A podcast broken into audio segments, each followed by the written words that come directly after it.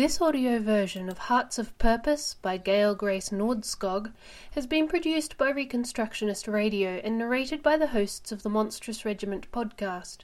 Please visit reconstructionistradio.com to access the rest of this audiobook and many more. Chapter 4 Patricia Blanco Steele, Founder and President, Women Crowned in Glory and Safe Passage. Focus Transforming the Lives of Abused Women and Children. Transformers. And do not be conformed to this world, but be transformed by the renewing of your mind, that you prove what is that good and acceptable and perfect will of God.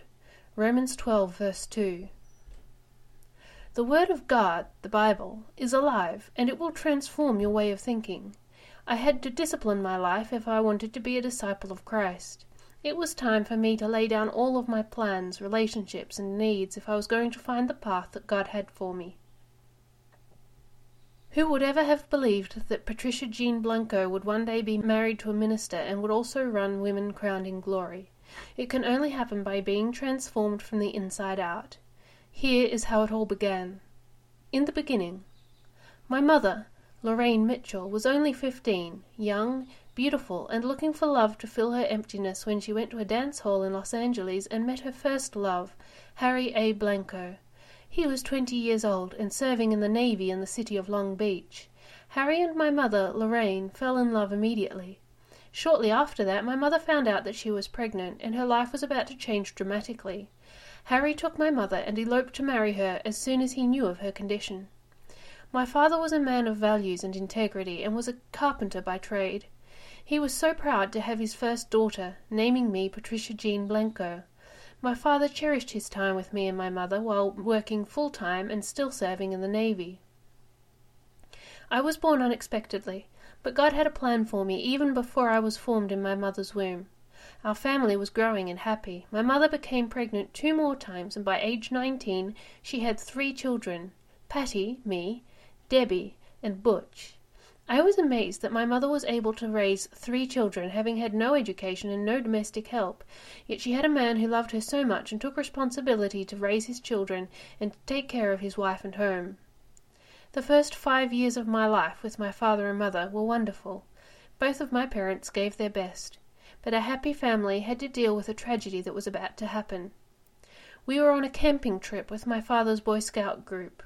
I was thrilled to be with everyone at the campgrounds and by the beautiful lake. The evening of the first day, the skies filled with stars, and the weather was perfect for the four men, including my father, to go onto the lake in canoes. They had the crazy idea of playing tug of war in the middle of the lake, in total darkness. My father's canoe tipped over. He and his partner were not able to turn the canoe back over, so my father decided to swim back to shore. He never made it back to shore and the other men had to call the forest rangers to search for his body. In the morning, I saw a group of people in tears looking down at a covered body. I was told not to leave the cabin. My heart was racing, and I began to feel frightened about my father. No one would tell me anything because I was only five years old, and they felt it was not appropriate for me to know just yet. I can remember clearly the tears rolling down my face, knowing that my father was gone. Why did this happen to my father? A good man, a man of love and values. How could God take a good person away? Months after my father's death, it was discovered that I had a severe hearing loss and that I needed special care to continue my schooling. I was put into a school for the deaf and dumb at the age of six.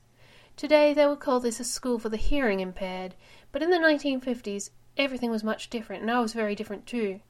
I was one of the first students to learn to read lips. Most of the children did not like me because I could talk and did not know sign language.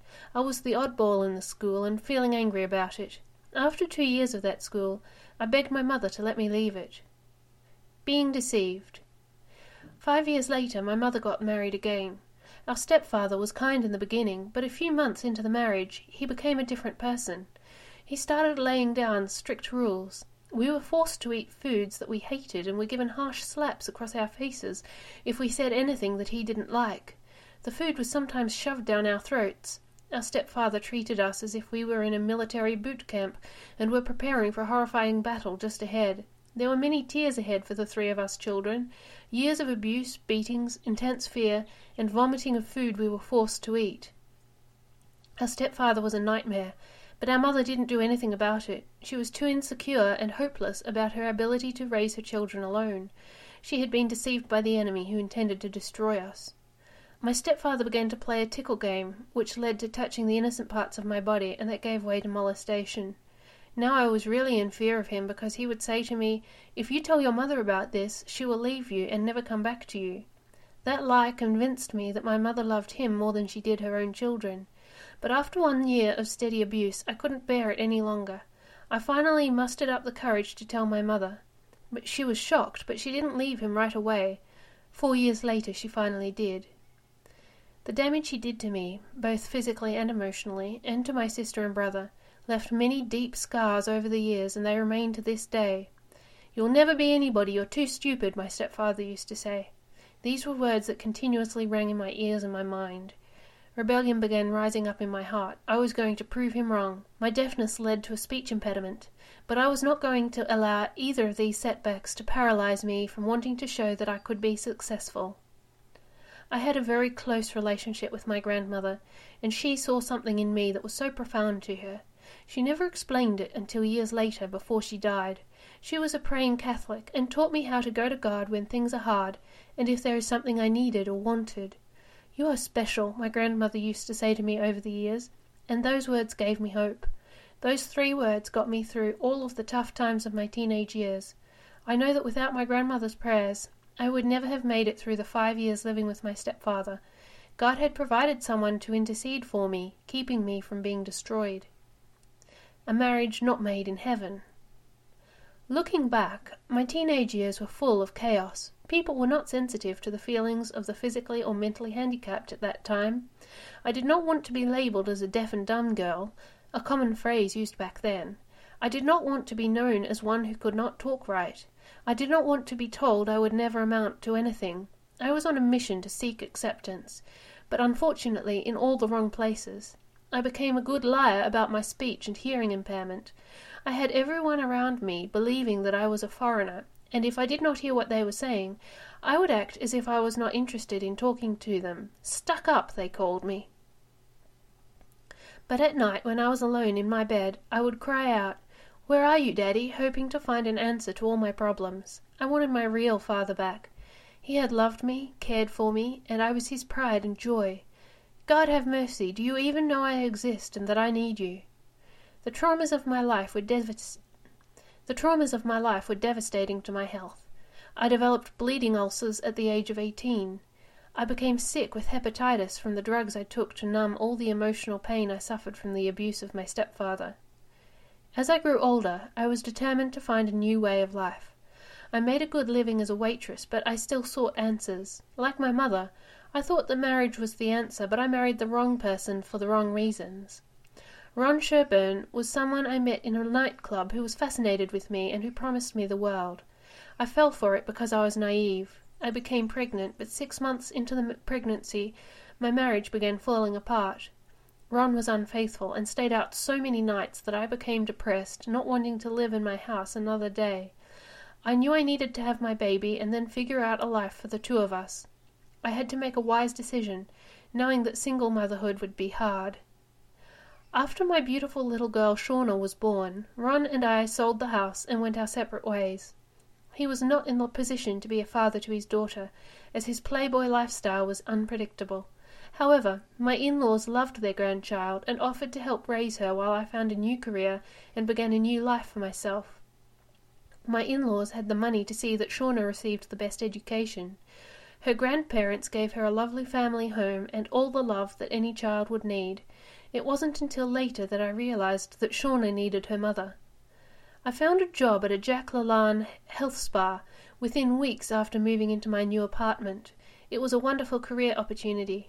I was asked to do a modelling ad for them. I had done some modelling in the past and loved posing in front of the camera. It allowed me to feel beautiful, free, and happy.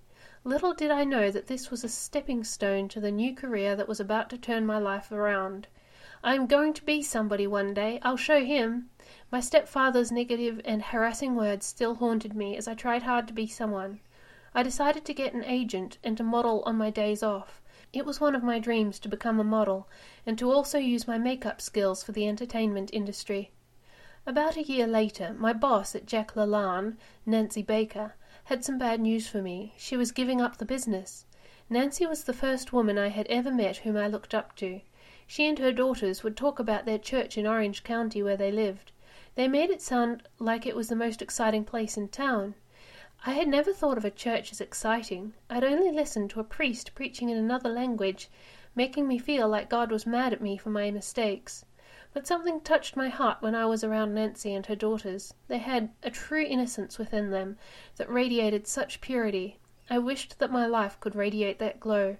Nancy sold the health spa and moved away to Hawaii. Feeling emptiness. My life became very self centered. I had dreams to fulfill and goals to accomplish, but no time for my dear little Shauna. She was placed in the hands of my former in laws for five years. During that time, I was signed up with a modeling agency, and I also received certification from a beauty school as an esthetician and makeup artist. I had many opportunities to travel and meet people in the entertainment industry. I was living the fast paced life, succeeding moment by moment in the beauty industry and making good money. Hollywood was being good to me, and I felt successful. But I still had the feeling that something was missing in my life. At this point, another man came into my life. Pete was a successful businessman and had a daughter from his previous marriage. He was my soulmate, or so I thought, and someone with whom my daughter and I could share our lives. I felt that this must be the void that needed to be filled. I felt that I must get back to being a mother and taking care of our two daughters so that my life could be fulfilled. I thought that we could be a happy family, like the family that I never had. Shauna was so happy to have me back. My life became consumed with Pete. He did not want me to work or to have friends or business associates in my life. We had everything we needed, and he wanted to travel and keep me busy with him. At first, this was very exciting and adventurous. I missed my friends, and especially those who had a big impact in my career, and I did wonder, why is he being so possessive with me? About two years into this relationship, the emotional abuse began. Pete had convinced me that he was the best thing that could ever happen to Shauna and me. He spent thousands of dollars to keep me in the relationship, even paying for my divorce from my ex-husband. He made me believe that nobody loved me the way he did, but I couldn't keep from wondering if this was love or an obsession. His many threats towards me and Shauna convinced me that it would not be safe to leave. The abuse cycle was occurring in my life again, and now I was reliving the life I had when I was a teenager. I was beginning to feel hopeless again, and now it was my turn to get my daughter and me out of a bad situation. I began to try to think of a plan of escape with Shauna and all of my belongings without Pete knowing. It seemed impossible because I was working for him, and he kept me with him most of the time. We seldom associated with his friends, and definitely not with my friends. He had a good reputation, and everyone admired him for his great success in business. Who would believe that this man is abusing me? One night we finally visited some friends of mine. We were all sitting in the jacuzzi, talking and drinking a lot of wine. Pete became angry with me and took a swing at my face. I immediately put my hands up to protect myself, but he hit the glass of wine in my hand, and it shattered into my face. I knew that this was my time to escape from this relationship. I left my friend's house feeling violated and enraged that I had allowed things to get this far. I drove straight to the police station to report what Pete had done to me. Hours later, they picked him up and put him in jail for domestic violence. Next, I checked myself into a hospital to get help for my facial wounds. I had no insurance to show the nurse, but she was very kind and understanding of my situation. As I walked into the emergency room, a doctor was there to greet me. As I told him the whole story, I could sense warmth in my heart that everything was going to be okay. The doctor said to me, don't worry about your face. I can fix it so that you will never know it was cut by that man's hands. His compassionate words spoke life into me. That doctor did a wonderful job stitching me up, and I never received a bill from him. The stitching left no scar on my face. He was a doctor sent from God. For the first time, I began to imagine that God really did care about me, and that He was drawing me to Himself. Searching for God. In April 1984, I was desperately searching for what I called a new mission in life. I found myself back in the Jack LaLanne health spa, getting in shape for whatever was going to happen next. As I was exercising, a nice looking man walked in and sat next to me on a bicycle. There was something different about this man. He began a conversation with me and told me about a Thursday Bible study in a home in Bel Air. Now, this man had me really thinking a Bible study in a home in Bel Air? This I have to see. I planned to go and see what this was all about. When Thursday came, I went to the Bible study. As I sat in the group, a deep sense of peace enveloped me. I just listened and observed. I needed to know why these people were so kind and loving with glows on their faces. This was the same glow that I had seen on the faces of Nancy and her daughters. Most of the people there were in entertainment. Al Kasha was a born again Messianic Jew who was big in the entertainment industry. He shared from the Bible. Is this for real? I thought. I wanted to know more and live in this environment daily. I was invited to attend church with these people. It was called The Hiding Place, and it was only three blocks from my apartment in Westwood. It was nothing like the Catholic churches I had attended, but more like a holy night club. At the time, I was very involved in the private night clubs in Beverly Hills choreographing fashion shows. That was where all the good looking people I knew went to have fun. The nightlife was my getaway to feel free by dancing and flirting with guys who knew how to dance. It was an escape from reality. But here at the hiding place, I was meeting another man. Jesus seemed alive and well in this place. My beliefs about God were being challenged. I needed to know more about Jesus. My hearing loss made it difficult to hear all of the words that the pastor was preaching, but I started putting bits and pieces together. Meeting my mate. Four months later, I was at a nightclub with a girlfriend. I felt someone staring at me, and when I turned in his direction, our eyes met. I became shy. I thought to myself, he's cute, young, and looks like a playboy. No, this is the wrong kind of man for me. I am just asking for more heartache. I left my seat, and as I was passing by, I saw him motioning for me to come to his table. Despite my reluctance, and liking the attention he was giving me, I went over. We exchanged phone numbers that evening, and two days later I called him. I knew you would call, he said. I laughed, and realized that this man was arrogant. What did I want with someone like him? Yet, in a short time, I found myself crazy about him. Jim was from Jordan. His family had only been living in the United States for six years when I met him. He had a very thick accent and he spoke very fast. It was hard for me to understand him and I found it difficult to read his lips. Jim and I soon found out that we had similar career goals that could complement one another. He was a photographer and I was a model and makeup artist. I saw a future with him. After dating for six months, Jim was trying to find a way to break up with me because he never wanted to be tied down to anyone for more than three months. He had his own single minded goals in life, and marriage was not one of them. He had a list of nevers never get married, never have children, never have pets, never, never, never. However, Jim decided to stay in our relationship, and together we formed a new business, Steele Productions. He was good at photography, and I was good as a makeup artist and stylist. This business gave us a chance to get to know each other better. I knew deep inside that this relationship would not last unless I took him to church to receive Jesus in his heart. I was living in sin with this man and going to church on Sundays. What kind of Christian was I? In all respects, I was a carnal, selfish, lustful Christian trying to do it my way. In addition, my boyfriend Jim was doing it his way while also confessing that he knew God. Jim and I were in our relationship for three years, and every time I went to church I would be convicted of my sins. But Jim, who did not really know the Bible, told me that he was raised in the Holy Land by the Greek churches. He had served as an usher boy.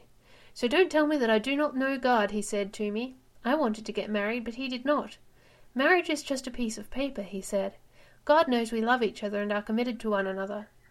Then one day, Jim and I got in a terrible argument. He was angry to the point of walking out on me. I was finished with trying to make this relationship work, and it did not matter to me that he was leaving. But something very interesting happened. As I sat on the couch, something prompted me to run after him and say, Wait! God sent you to me. We both looked at each other dumbfounded and shocked at the words that had tumbled out of my mouth. We both felt the Spirit of God doing something. A few months went by, and I was still miserable in the relationship. I ran to God in tears with an empty heart, and He spoke to me, saying, You must change first. Your sin is a stumbling block to the salvation of Jim. Obey my word. Transformation. The time had come for me to make some serious decisions. The church that I had been going to arranged for a camping trip to Mount Baldy. Somehow I knew that this was going to be a turning point in my life. I had invited Jim, hoping he would go so that he could get saved, but this trip turned out to be for me to experience a miracle of God. To get to the campsite, I had to drive up to the mountains and down through some dark, scary dirt roads. My dear Shauna, now aged ten, and my girlfriend Nola were with me, and we all thought we were lost. Little did I know I was about to find treasures out of darkness. We finally arrived around 11 o'clock p.m. I felt like I was in another world. It was a world of peace, love, and joy being expressed through the people who were there for this awesome camping experience. The next morning, we were able to see the grounds.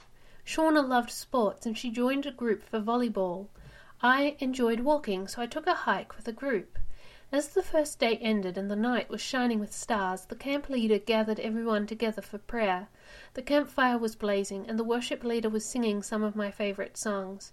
The Spirit of God began to move in a mighty way, and the leader of the group surrounded me with a few other Christians to pray for me. For the first time, I felt my heart being filled with love, and I felt healing from all of the hurt from my past and from the relationship I was in with Jim. Shauna and I cried all throughout the last day of camp, knowing that the Holy Spirit had swept our souls clean from all of the emotional abuse we had been through in the past. God brought us closer together to start a new life. My life was being transformed. I was filled with God's Spirit and His power. Darkness could no longer hold me down. Now it was time to head back down the mountain to the big city. As I came home, the first words out of my mouth were, Jim, we can't have sex anymore. I am serving the Lord 100%. He did not say one word to me because he could see that something had changed in me. The glory of the Lord was all over me. Jim moved all of his belongings to the other bedroom and also began thinking about moving out. He kept wondering what had happened to me and whether I had met another man. Taking this first step was the best thing I had ever done in my life, allowing God to lead me His way and to lay down my life for Him. I was beginning to be the person that God had created me to be from the beginning of time. He had created me in His likeness, unique and special, as my grandmother had said. God revealed to me during this time that He is my true Father, and I am no longer a fatherless child, but a daughter of God. I became a daddy's girl again, crying out, Abba, Father. Galatians 4, verse 6 to 7. Now, every night I was in fellowship with strong Christians who were discipled through the Word of God. Jim could see that I was happy for the first time in a long time. I was free from all the cares of this world. God had a plan for me, and also a plan for Jim. One month after my camping trip, Jim had a visitation from God, and was taken back in time in a vision to a place where Christ was crucified. In his mind's eye, he saw this man nailed to a cross, and their eyes met for the first time. Jim felt naked before him and realized that this man on the cross knew everything about him. Jim woke up out of his sleep and was troubled by what he saw. He went to his dad's house that afternoon and found out that he too had had a dream. The dream was this he saw Jesus in a bright white robe.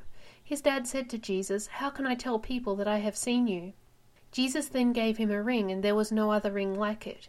He took the ring to try it on, but it did not fit. Suddenly he woke up from the dream. He realized that Jesus had given him a ring that did not fit. Why would Jesus give him a ring that did not fit? He thought that the ring represented his son Jim, who was not fitted to do God's will.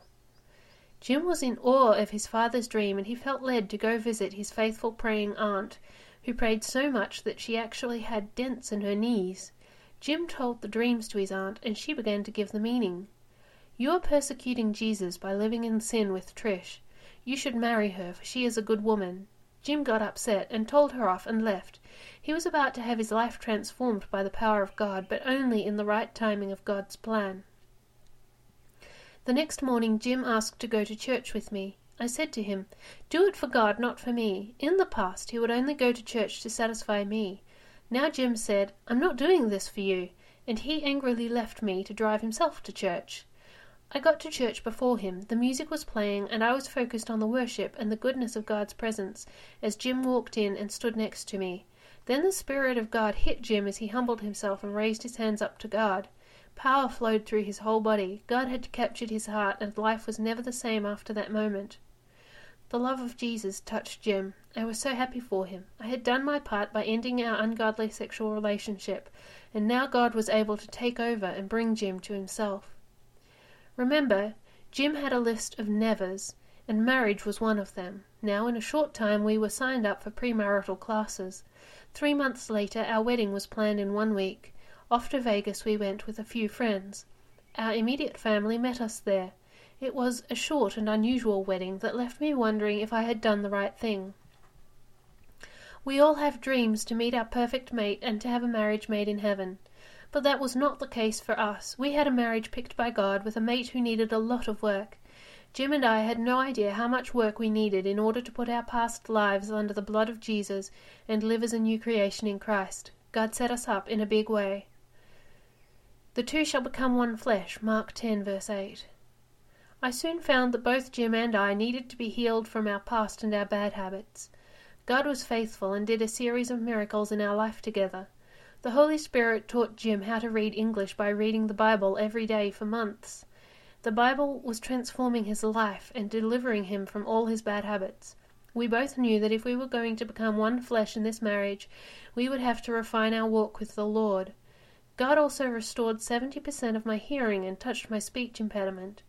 Jesus also healed my emotional scars from the past abuse in my youth and prior relationships. Jesus ministered to us and we repented over and over. It was his unending grace and forgiveness that helped us to victory. New life. My husband grew so fast in the Word of God, reading it daily, eight hours a day. He was now leading and teaching the Bible studies. For three years we conducted Bible studies where the power of God transformed lives, including ours.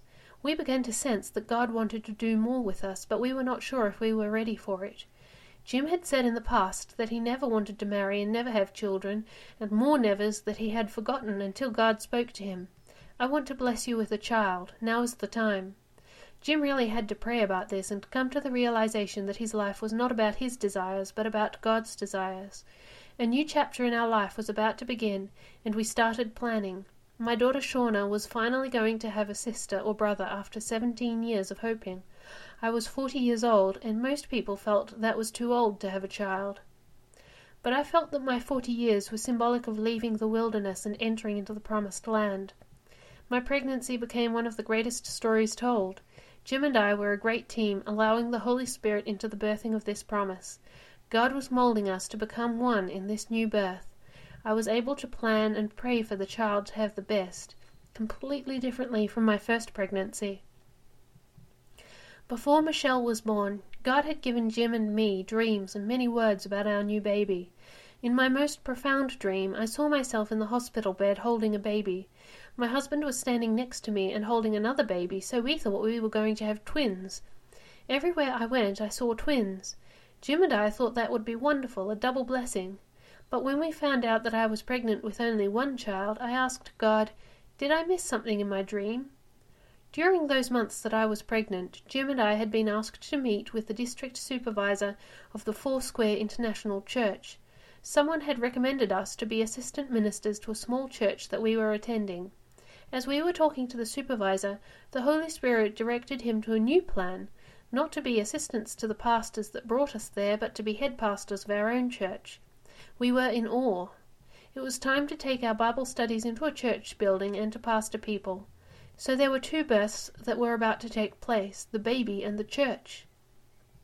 Both were birthed in Woodland Hills in the same year, and God said to me, Here are your twins. You are holding one baby, Michelle, and Jim is holding the other baby, True Life Ministries.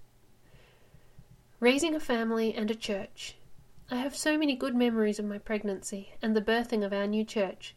I never thought the day would come for me to be a mother again. I thought I had so messed up my life that it would be best not to have a family, to remain single, but God began restoring all that was taken from me. Enlarge the place of your tent, and let them stretch out the curtains of your dwellings. Do not spare, lengthen your cords, and strengthen your stakes, for you shall expand to the right and to the left, and your descendants will inherit the nations. Isaiah 54, verse 2 to 4. This was from the Lord. Our church had new visitors every week and was growing. Many people came from our Bible study. Most of the visitors became members and were like children to us. Building the church was like growing a family. Many broken and unsaved people visited for the first time and needed help. We did our best to lead them into the right path to serve God with all their hearts. Every person was different and had their own talents to give, whether it was music, teaching, or serving in the church. All were equally important. My husband's zeal and love for God was inspiring to so many people, including me. I could clearly see that he had a deep love for the Lord and wanted to please him in every way. I was his wife, a mother to his daughter, a friend to help him, and now a daughter of the Lord. Jim kept asking me to start a women's Bible study at home, but I was not comfortable with that because of my speech impairment, hearing loss, and lack of biblical knowledge which he had in abundance. Jim and I were praising God when suddenly the Lord spoke to me. I have called you to teach women and to help them. I responded, But I do not speak well enough, and I have no teaching skills. The Lord answered, I will speak through you, and the Holy Spirit will teach. I began to cry like a baby. His words and presence humbled me as I agreed to do it. Women Crowned in Glory was the name that God gave me for my women's ministry. You shall be a crown of glory in the hand of the Lord, and a royal diadem in the hand of your God. Isaiah 62, verse 3. Time to heal the broken-hearted. How was I able to be healed from past years of abuse and disappointment? Many women have asked this question, while many others have buried this question. Some have a miraculous healing, and some take years of counseling. After my own years of abuse, rejection, and ridicule, I had a heart that needed healing of anger, denial, and other wounds. But God delivered me out of them all, and healed my deep wounds, some overnight, others after months and years. Many of you may know the famous scripture The Spirit of the Lord is upon me, because he has anointed me to preach the gospel to the poor. He has sent me to heal the broken-hearted, to proclaim liberty to the captives, and recovery of sight to the blind, to set at liberty those who are oppressed, and to proclaim the acceptable year of the Lord. Luke 4 verse 18 to 19. It goes on to say, Today this scripture is fulfilled in your hearing. We must confess our sins to one another in order to be healed. I speak of the deep wounds that people have been carrying in their heart for years. The Spirit of the Lord is here today and forever to heal the broken-hearted and to set the captives free from depression, suicide, addiction, and all forms of emotional issues. In this process of getting healed, we must forgive those who have hurt us and put us in bondage. Forgiveness can be the hardest thing for most people because most people find that unforgiveness gives them power to protect their emotions. It is like putting a wall up to protect you from ever getting hurt again, but this wall will hinder you from moving forward to a new life. After wounds are healed through forgiveness, the next important step is to fill that soul with love. Love suffers long and is kind. Love does not envy. Love does not parade itself, is not puffed up, does not behave rudely, does not seek its own, is not provoked, thinks no evil, does not rejoice in iniquity, but rejoices in the truth, bears all things, believes all things, endures all things. Love never fails. 1 Corinthians 13, verse 4 to 8. Love is the greatest gift of all. Agape love refers to the unearned love that God has for humanity, a love so great that God was willing to send His only Son to suffer and die on the cross for all of us. Are we willing to suffer and die to our flesh for our loved ones?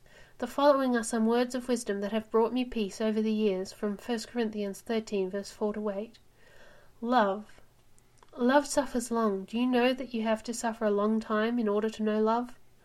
Love is kind. That may sound easy, but do we show kindness to everyone or just to those we care about? Love does not envy. Envy causes jealousy and destruction. I cannot see how people can mix love and envy. Love does not parade itself. We do not have to brag to others about what we have. Love glows by itself, without marching bands. Love does not puff up. A humble heart allows you to receive respect and love. Pride kills everything. Love does not behave rudely. Do not be rude just because you had a bad day. Love does not seek its own. We should always want to help others and inspire them to do well. It is His life you are seeking. Love does not provoke. Don't push my buttons. We're not supposed to have any buttons to push. Get healed. Love thinks no evil. Even your thoughts need to be free from evil. God knows every thought and deed. Love does not rejoice in iniquity. Please be merciful when someone is sick. You might need mercy one day. Love rejoices in the truth. You shall know the truth, and it will set you free. Rejoice, and again I say, rejoice. Love bears all things. God will never give you more than you can handle, so go with the flow. Love believes all things. Without faith it is impossible to please God, so believe He can do all things for you. Love endures all things. Never give up. God is working behind the scenes. Love never fails. A leap of faith. So faith comes by hearing, and hearing by the word of God. Romans 10, verse 17. Faith to heal was something that was easy for me to believe in. I saw so many healings and miracles that my faith took root. I did, however, need faith experience in the area of work and employment, both for myself and others. In the first two years of Jim's and my walks with the Lord, Jim was able to be sustained with disability benefits and by savings funds, which allowed him hours and hours reading and learning the Word of God. One day Jim said to me, God wants me to quit my job. I said, Right before the holidays, he wants you to quit? Jim said that he had asked God the same question. I told him that I wasn't comfortable with that, and besides, he had just gotten his job back six months before. Christmas was only two months away. Just then, a couple who attended our Bible study came by to tell Jim that God had just spoken to them, and that they were to give us money to start our non-profit corporation, the Kingdom of God on Earth ministry. Jim and I were awestruck because that was the confirmation we needed to hear at that moment. God thus enabled Jim to quit his job.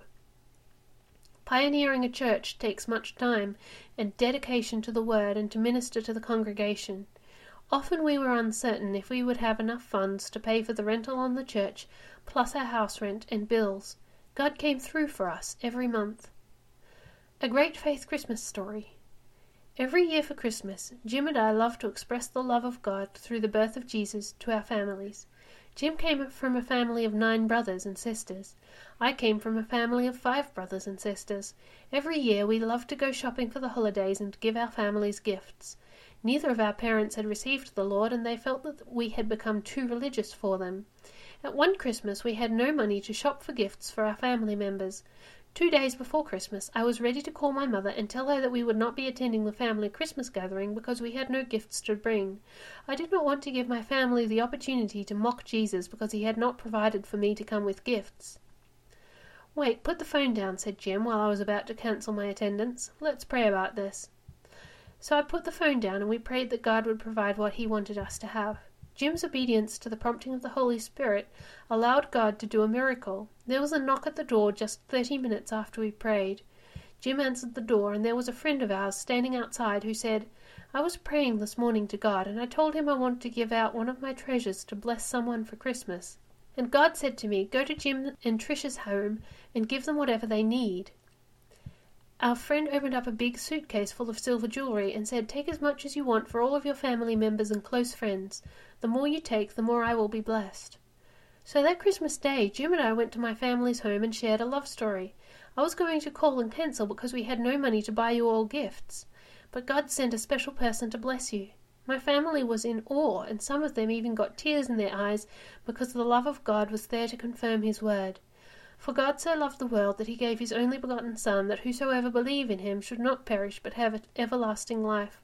John 3 verse 16. This was a miracle by the faith of my husband and me just being obedient. Women crowned in glory. Beauty is something that begins within every human being. When we express our inner beauty, it will attract favor from people we meet. Out of the abundance of the heart the mouth speaks. Matthew 12 verse 34. If your heart is filled with beauty and grace, the outcome will be favorable.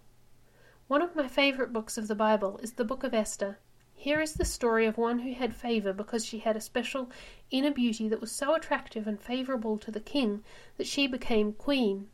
Our king wants to crown us too. I was excited to share this message with other women. It soon came time for me to prepare workshops, women's retreats, and speaking engagements to disciple the first women God gave me. I had women of all ages, from all walks of life, and from different countries. Women Crowned in Glory became an over eight year team effort of experts in their field who had the glory of God flowing out of them to transform lives. Women Crowned in Glory published its own book entitled the compelling life changing stories of 12 women. I am a blessed woman to have been able to take part in this book and to make it a tool for all women to learn how to come to God with their problems, tragedies, sorrows, and victories. Each woman shares how they allowed our Heavenly Father to put their lives back together, to make them a whole person with a new life. I met the women in this book, not by coincidence, but for God's divine purpose for the book. We were once dull stones, but the Master Jesus Christ chose us to be refined through fire, that we might be radiant and valuable for his kingdom, true women crowned in glory. Women crowned in glory, WCIG, each letter represents the following W. Win all women to Jesus Christ, wise as serpents and harmless as doves, walk worthy of the calling to which we are called. C. Care for all abused women as good Samaritans. Cover with love, for love covers a multitude of sins. Counsel women that they may have safety and not fall. I. Image of Christ, royalty, beauty, and holiness. Inheritance of abundance that does not fade away. Integrity in all things, showing ourselves to be a pattern of good works. G. Gifts given to us by the Holy Spirit for the profit of all. Garments of white for those who overcome. Godliness with contentment is great gain. Safe passage. Then it was time for me to conquer another kingdom, a kingdom of those who are under the sway of the devil. Remember, there are two kingdoms one, the kingdom of God, and two, the kingdom of darkness, the devil's territory. Now God wanted me to go out of the Christian temple or church and evangelize in the women's shelters and marketplaces. After six months of encountering people who were interested in helping to restore abused women and their children, God sent me a grant writer to help obtain funds to support our new vision, Safe Passage. God took my past abuse and turned it into a victorious testimony. My words had the power to win the hearts of those women who have been abused or are being abused. The shelters invited me to share my story of what God did for me, and I gave Him all the glory. It was not offensive to the women who did not know the Lord, but rather a breath of fresh hope and love.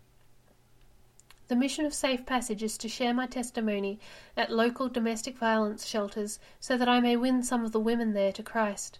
I had to then, and still need to today, be wise in this transition from the four walls of the church to the shelters. I come as one who, just like them, understands domestic violence, and I show them the success rate of our program. Safe Passage provides extreme life makeovers from the inside out for abused women and their children, offering restorative health and life skills services called Stepping Stones to a New Life program. These services include safe shelter, counseling, health skills guidance, corrective dental and plastic surgery to remove the scars and damage due to abuse, job resources, follow up support, and help in finding a new residence with donated furnishings. I must also confess on behalf of the body of Christ that domestic abuse has been in the church for too long, and we need to stop being in denial about it. Over the years in this ministry of safe passage, I have seen and heard too many stories about abuse in the church as well as in the world. I could pose many questions to the body of Christ as to why we are not stopping this cycle of abuse. Yet I believe that the solution may be found in the following scripture Confess your trespasses to one another that you may be healed. James 5, verse 16. This will help to break the cycle. It is God's Word. Over 25 years, Women Crowned in Glory and Safe Passage have successfully transformed the lives of over 300 women who have been victims of domestic violence and abuse. In the past 11 years, I have seen the greatest miracles, including the salvation of every woman who has gone through the program, and seeing women forgive those who abused them and be set free by the power of God who has poured out his love on them. They truly know that God has kept them from being destroyed, for love covers a multitude of sins. 1 Peter 4 verse 8. The good news. And we know that all things work together for good to those who love God, to those who are the called according to his purpose. Romans 8:28. Jim and I have seen the greatness of God's love and forgiveness in our lives and many others. We look forward to what God holds for us. All of the promises that have been spoken over our life together are in God's hands to complete. Amen and Amen. Patricia Blanco Steele, founder and president, Women Crowned in Glory, Safe Passage, safepassagelives.org. This chapter has been narrated by Susanna Roundtree.